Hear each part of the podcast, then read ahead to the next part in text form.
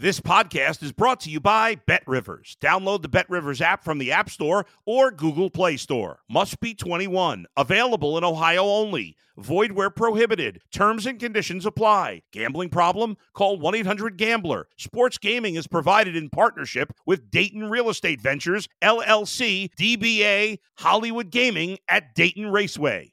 If you're a tennis fan, you'll love Betting Weekly Game Bet Match on the Bet Rivers Network. Whether you're a better or just love tennis, you'll enjoy the in depth analysis each week of the tennis calendar. Subscribe to Game Bet Match today from your favorite podcast provider.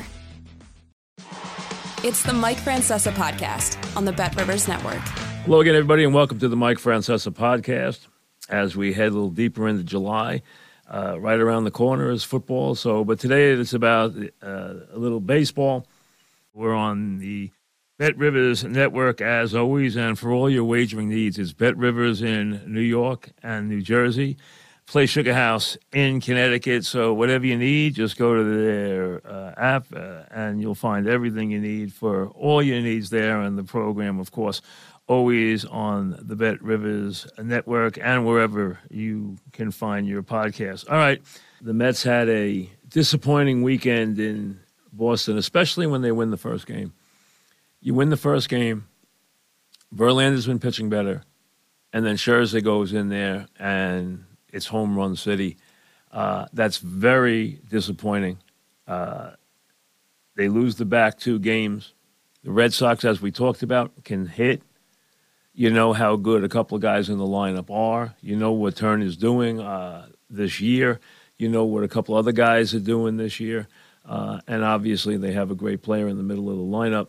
Uh, and they obviously flexed their muscles as they did on uh, Sunday night in an easy victory. So the Mets will go into the uh, second edition of the Subway Series this year, needing to just show some life uh, that's the bottom line. Uh, they're not eliminated yet, but they're on the brink, and everyone is spending all their energy on Mets being sellers, Mets being buyers. Hey, here's the bottom line. What, and I've said this before, what is the purpose of the Mets being sellers? The Mets do not have to reduce salary. It's not something that they have to do to further their plan. And then you get to Scherzer and Verlander. Nobody is going to touch those guys. First of all, for the Mets to pick up enormous parts of these salaries, and they're still owed a lot of money. They're not owed a couple of million dollars down the stretch. They're owed a ton of money down the stretch. Plus, they have no trades, and they have guaranteed money going forward. Nobody wants to pay Verlander in the 40s next year. Nobody wants to pay Scherzer in the 40s next year. And if you think somebody who's in a pennant race is going to rent one of these guys, first of all, they're not that dependable. Verlander's pitching well again now. But they, the Orioles' payroll is in the $60 million range. You think they're going to go pay for Verlander? They're going to go get a pitcher they're going to give up one of their very talented. They're too deep at some positions. See, they've been stockpiling talent all these years when they've been terrible. They took it on the chin. They had empty seats and they were winning, you know, less than 60 games. They were awful, but they continued to stockpile talent and now they are loaded with talent. Sometimes too deep at the same position. So they have the ability to go out and get themselves a pitcher for the stretch run. They can get Montgomery. They can get a pitcher off the Cubs. They can get a pitcher off the White Sox. They don't have to go get Verlander and pay him money. They don't. I don't think anybody wants Scherzer the way he's been pitching. And Verlander, it's just too, it's too expensive. And you're going to ask the Mets to pick up a ton of money. And what are the Mets going to do? Pick up, you know, $14 million on Verlander's contract just to get a better prospect? Save the money. Put it the free agency. Plus, they need pitchers next year. They don't have any pitchers next year. They have to they have to improve their pitching in free agency or in trades. And they have to hope that Verlander and Scherzer help them next year because they don't have any pitching in the organization. They have no starting pitching. It's not like they have a bunch of kids coming who are going to be just, you know, great arms. They don't have any. And most of the times, the great arms they talk about don't turn out to be great arms anyway. So I don't think it matters what the Mets are going to do here. I don't think they have to do anything. If they want to dump a Robertson or a Pham to pick up a prospect, who cares if they're out of it? All right, it's not a big deal. They're not getting a great prospect for either one of them. And if they don't want, if they want to deal the guys, go ahead. Nobody's going to give them anything for Marte. That terrible year.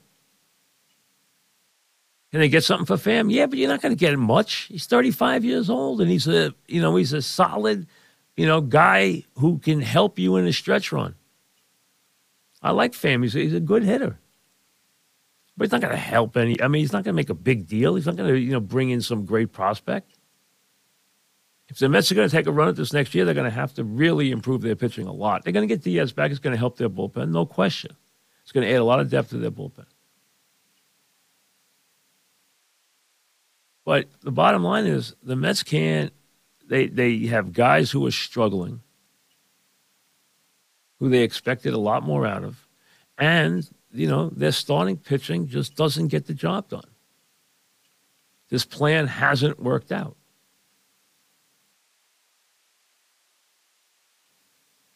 So you hope they get hot enough to make a run, but by as each day goes past and more, it looks like they don't have a run in them. I mean, that's just being fair. They don't have a run in them.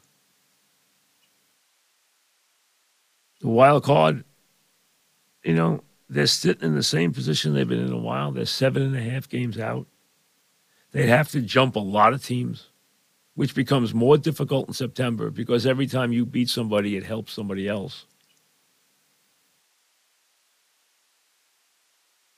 I've said this to you a bunch of times if the Mets cannot get above 500, they can't launch a bid. You're not winning the wild card.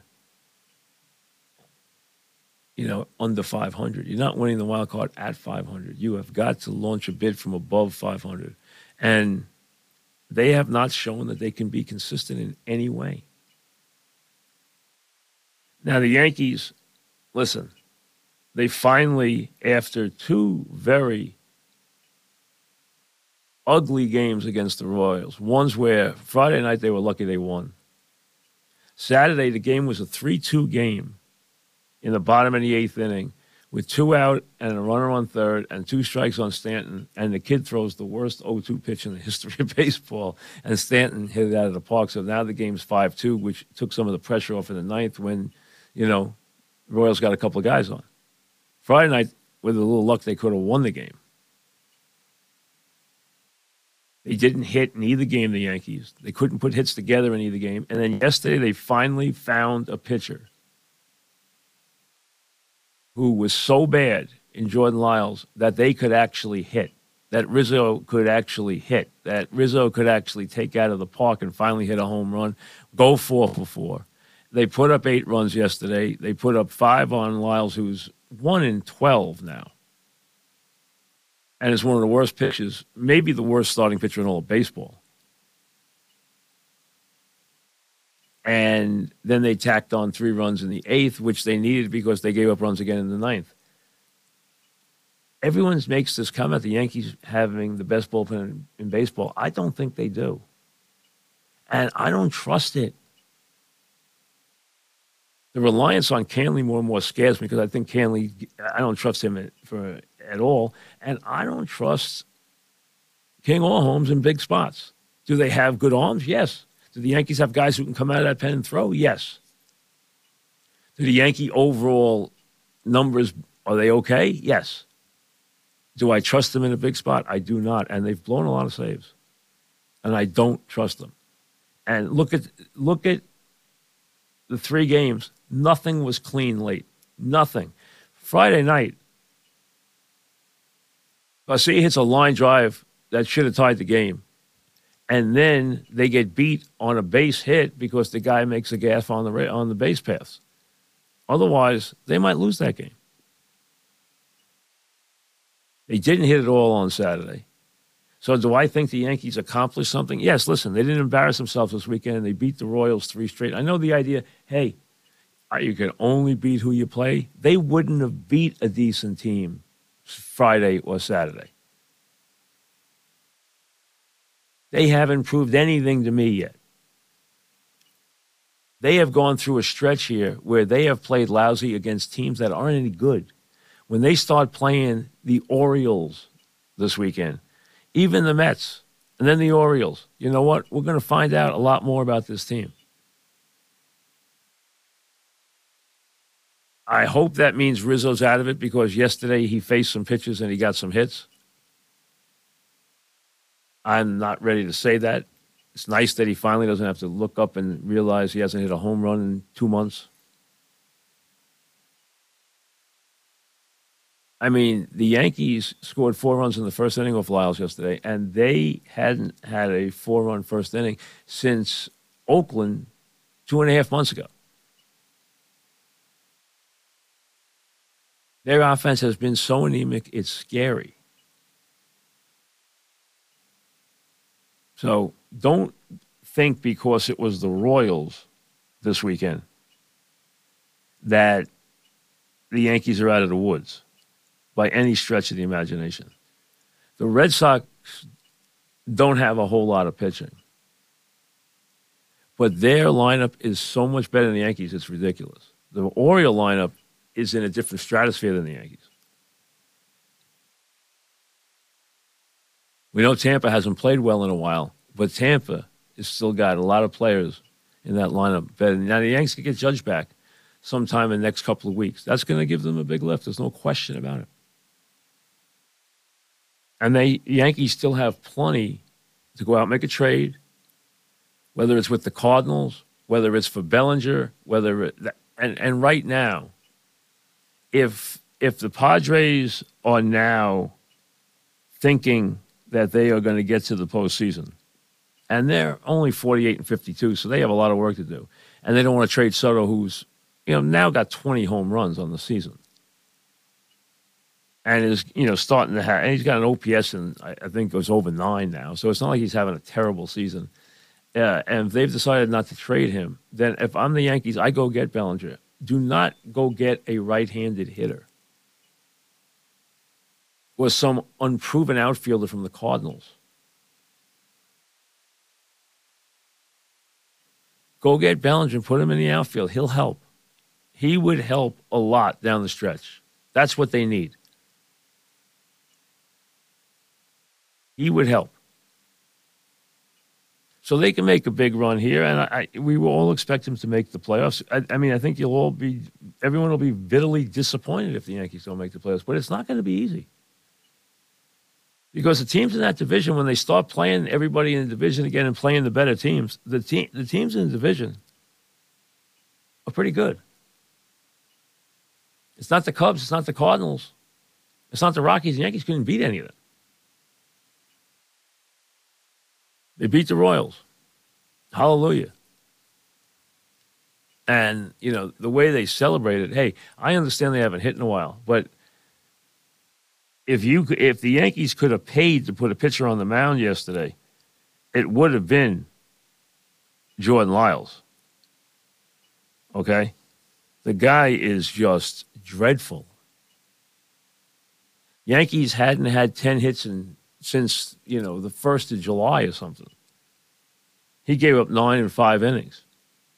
The guy has a 620 ERA. He's dreadful. He's 1 in 12 now the Royals have to have some way to get nine innings from somebody every night.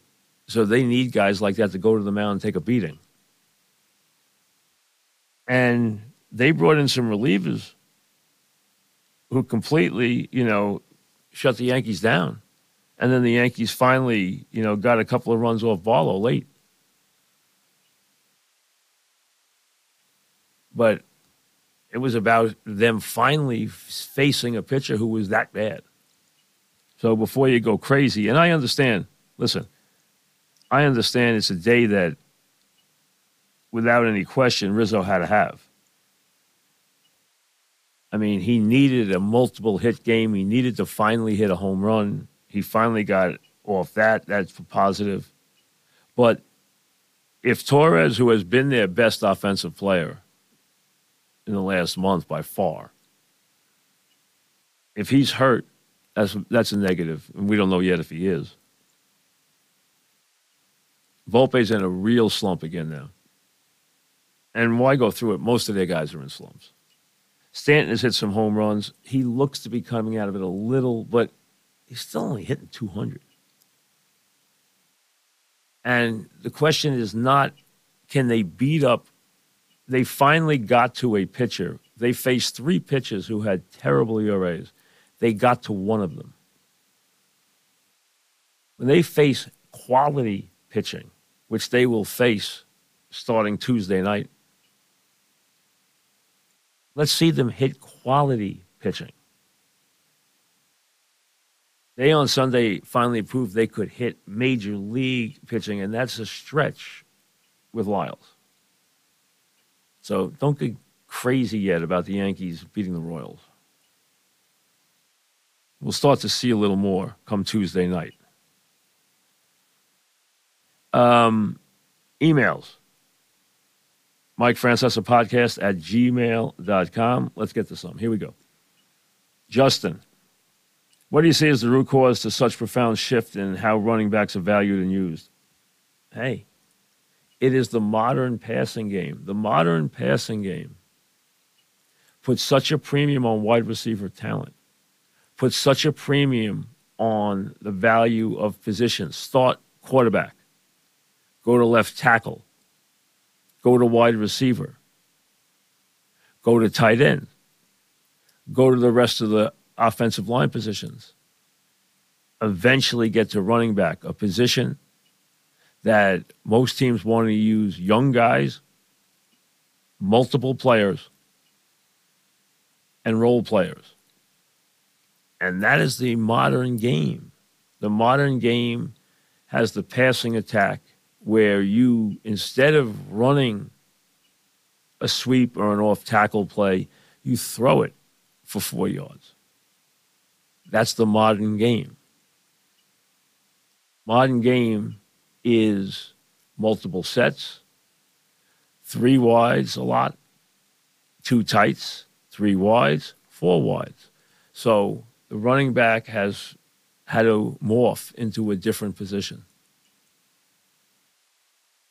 And the bottom line is teams are, at one point were built about the big running back and built around the big running back, and they are no longer done that. They are now built around the combination of the quarterback to his top target, who could be a very, very highly paid, highly thought of wide receiver, or in the case of Kansas City, they have two of the top five or six players in the league at in in their quarterback and in their tight end.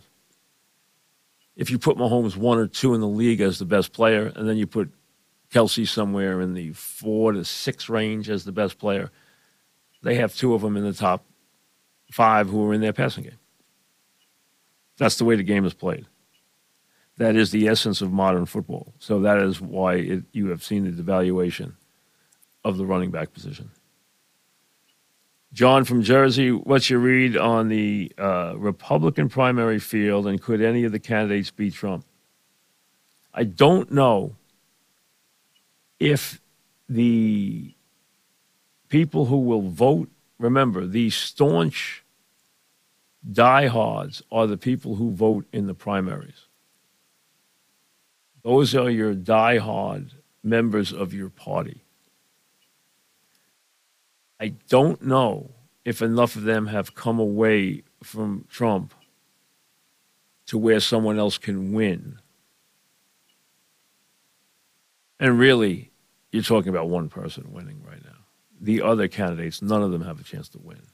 There's one candidate that has a chance to unseat Trump. But do they come to a realization that, in the general, Trump is unelectable because of what went on at the end of his presidency? I believe he is unelectable because of what went on at the end of his presidency. So I do, even if he wins the primary, I do, and, and gets the nomination, I do not think he will win the general. He will lose. I firmly believe that. I don't know if the Republican Party and the diehards believe that, but I firmly believe that. I do not think he can win. Uh, Ricky, thoughts on Mattingly becoming the Yankee manager? I don't think it will happen. First of all, I don't think Boone's going anywhere this year. Secondly, if the Yankees change managers, the manager will be a much more modern play, you know, much more modern candidate tied more to modern baseball theory and also tied more to the age of the players. I do not think he will be Donnie. Uh, I have great respect for Mattingly, but I don't think he'll be the Yankee manager. I'd be very surprised. Connor, uh, what do you think about the current situation in college athletics, specifically basketball and football, with the transfer portal and the NIL deals? uh, Pitino has been able to almost immediately return St. John's to prominence. First of all, the first thing that will return St. John's to prominence is having Pitino as the coach because whether you like Pitino or don't like Pitino, like his background, don't like his background, Pitino is one of the greatest college basketball coaches of all time. That's all there is to it. That's not even a debatable argument. He is that good.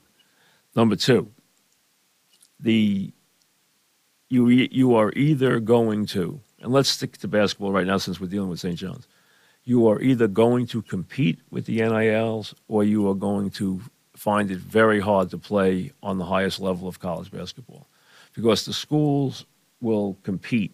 And that means that you have to go out and spend millions of dollars in the NIL. If you don't have somebody that can do that, either have a uh, way to raise money inside your entire athletic department with with boosters, uh, give you a basketball program that will do that. Villanova will do that. They will do that with their rank and file. They will, it will not need one person to fund it.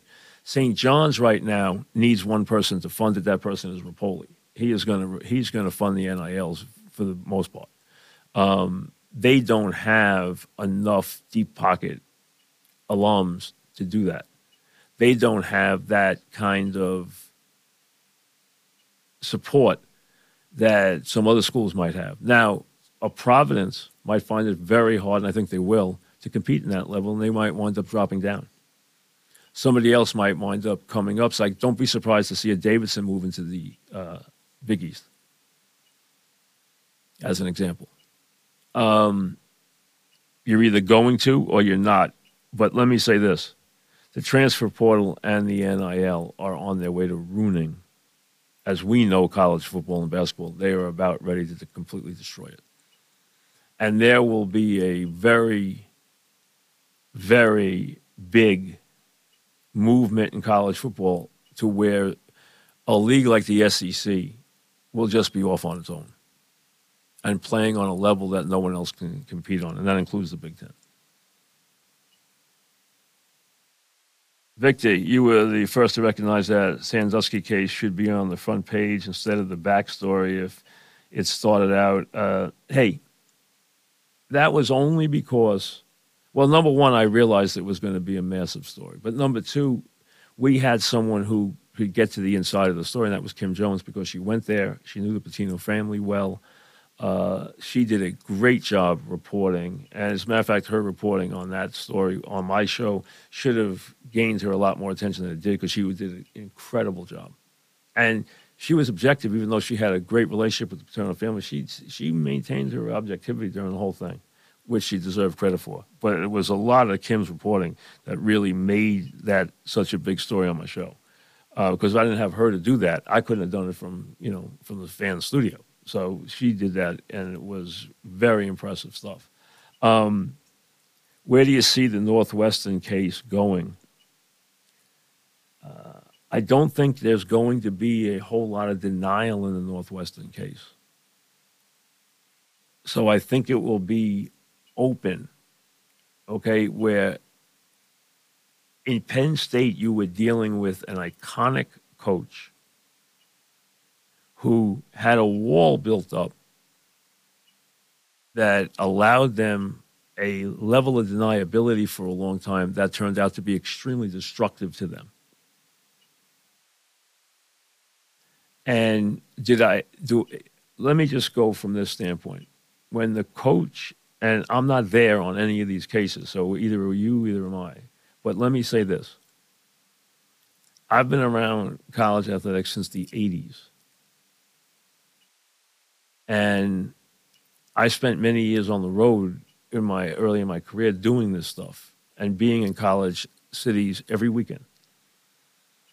And I can tell you, the football coach always bragged that not, they all did.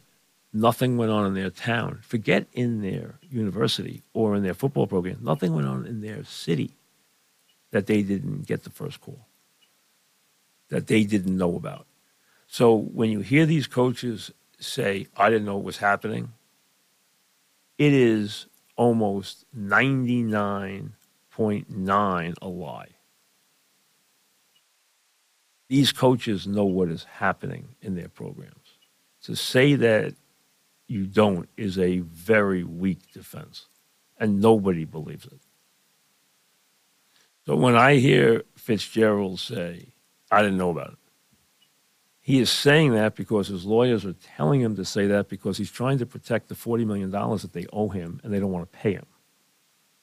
See, the first thing Northwestern did was jump up after they changed their first first the week suspension, then realized there was more to the story. They jumped up and fired him for cause, for cause, which means you're not getting paid, and that jumped the lawyers. Now you're going to have a lawsuit because Fitzgerald now is having his name sullied. He'll have a hard time coaching again, and they're looking to take forty million dollars out of his pocket that he has on his contract. That is going to lead to a court case. But any of us who have been around college athletics do not believe that he didn't know. We never believe that. I never believed that. I didn't believe it in the Paterno case. I still to this day don't understand the Paterno Sandusky dynamic in that I know they didn't like each other. I always knew that. They were very different people. But he tolerated Sandusky because he was a very good coach. And he was. He was a very talented defensive coordinator, even though he was a goofball. No one realized he was a, you know, a serial pedophile. Now, if Joe knew, and he definitely knew, the first time it happened, he was called. Now, we're supposed to believe that Joe is so much apple pie and White Sox and 50s mentality that he didn't comprehend what was being told to him. The man is a brilliant man. Paterno was well read. He was well, he was a very smart man. He knew what it meant. He might not have thought that in his comprehension that somebody could do that, living his little, you know, you know, he had had one girlfriend in his life. He married a woman. He lived on campus. He was a king in his domain. We all know that. But he understood what was being said. Now, I've had, you know, his son say to me, We let our kids swim in Sandusky's pool. You think we would have done that if we knew it? Hey, I'm telling you, in '98, when the report came out, Joe knew. He got, he got told in that report. Everyone in the world knew that. Now you're telling me he didn't comprehend it? I don't know. I can't then justify his actions from there. They make no sense. He never made an appearance for the second mile, Joe, ever, which tells you he didn't want anything to do with Sandusky, but he didn't banish him, which makes no sense. I still to this day don't know how to rectify that in my mind. It doesn't. Now, the only thing I can think of is he and the president of school felt We are not going to let this weirdo take us down. They're not going to destroy everything we built. And they destroyed everything they built. That's exactly what he did. Now, in this case, you're not talking about a monument to a way of life like Paterno was. The Paterno way was actually a thing. Okay, Paterno thumbed his nose at guys who cheated or guys who didn't make his students go to class. Well, at the same time, those guys would say now, hey, yeah, all you did was house a pedophile, which is so much worse. How the heck do you, what do you think now? And I'm like, I, I can't defend it. There's no way to defend it. Now, Pat gets up and says, I didn't know this was going on. You got whistleblowers saying he not only knew what was going on, he basically told the players to do it. I think Pat knew. Is, is it terrible judgment? It's insanely bad judgment. You wonder what these coaches are thinking. In this day and age, what are they thinking? You don't haze players. You don't sexually degrade players. Yeah, I, I don't understand it. You don't understand how they can be. They, this guy's at Northwestern. How can he be so patently stupid? But you live and learn with these cases that human behavior is very hard to comprehend sometimes. So, do I think this is that kind of scandal? No, because I think the the school is already backing the whistleblower. They are not putting up a wall. They are basically saying, "We understand. We did all this, and we have already fired our coach." And we are basically saying we will do whatever we have to do to cleanse the program. So I don't think, first of all, Northwestern's not Penn State so it will not have the same impact. Fitzgerald's not Paterno. It will not have the same impact. But I don't think they're trying to build a wall to protect their image and protect their legacy. I think they have thrown the windows open. Now it's a question of do you believe the whistleblowers? Are you going to believe some players who are going to come out and support Fitzgerald, who already have? and say this is overdone? Hey, my theory is you didn't get a guy one night. Now, we all know the guy who blew the whistle hate, hated Fitzgerald, hated him, said he wanted to bring him down. But he didn't sit in a room and make up this thing. He didn't say, I'll tell you how, I'm going to make this elaborate thing up about what happened. And so there's truth to what he said because no one makes up this kind of thing. And I think Fitzgerald's going to take a beating here. Now, whether or not he gets his money or not remains to is up to a jury and how it's presented. That really doesn't matter to most people. What matters is where they go from here, and where they go from here is they're admitting that they messed up. So I do not think it will be anything like Penn State. But the biggest reason why is it's not Paterno. It's not Penn State. Penn State was a kingdom, it was a football kingdom. There was only one Penn State. And the way you looked at it was that Paterno did it the right way, the old school way. And then you have this at the underbelly, and you know, without any question, infecting the program. And you're like, stunned. There's no other word for it. It's one of the most stunning things I ever remember happening in my whole life in sports was what went on at Penn State. I still to this day don't understand how it was allowed to go on. Uh, Bradley, did you ever know or ever get to meet Howard Cosell? Yes. What was your opinion of him as an announcer, entertainer, and sports personality? I think he, I didn't. I'm not going to tell you I knew Hal so well because I didn't. Did I know him to say hello to? Yes. He did not like my early presentation. He went after me a couple times where he thought that I had too strong of opinions. And it's funny because he made his whole life on opinions. But he didn't like my, and I was just getting started, but he came after me a couple times. And, and that was fine. I mean, you know, you were getting recognized by Howard Cosell. It didn't matter if it was good or bad. Um, but he actually came after me a couple times uh, about opinions I had. And I think he was a consummate entertainer.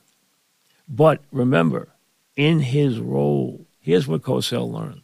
When Cosell decided, I'm going to have an entertainment show, nobody watched. It bombed. Nobody wanted Cosell in that role. They wanted Cosell in his Monday night football role. What Cosell thought was that he was bigger than life. Instead, and he was a big personality, no one's saying he's not, but it worked for him inside the role where sports was the vehicle.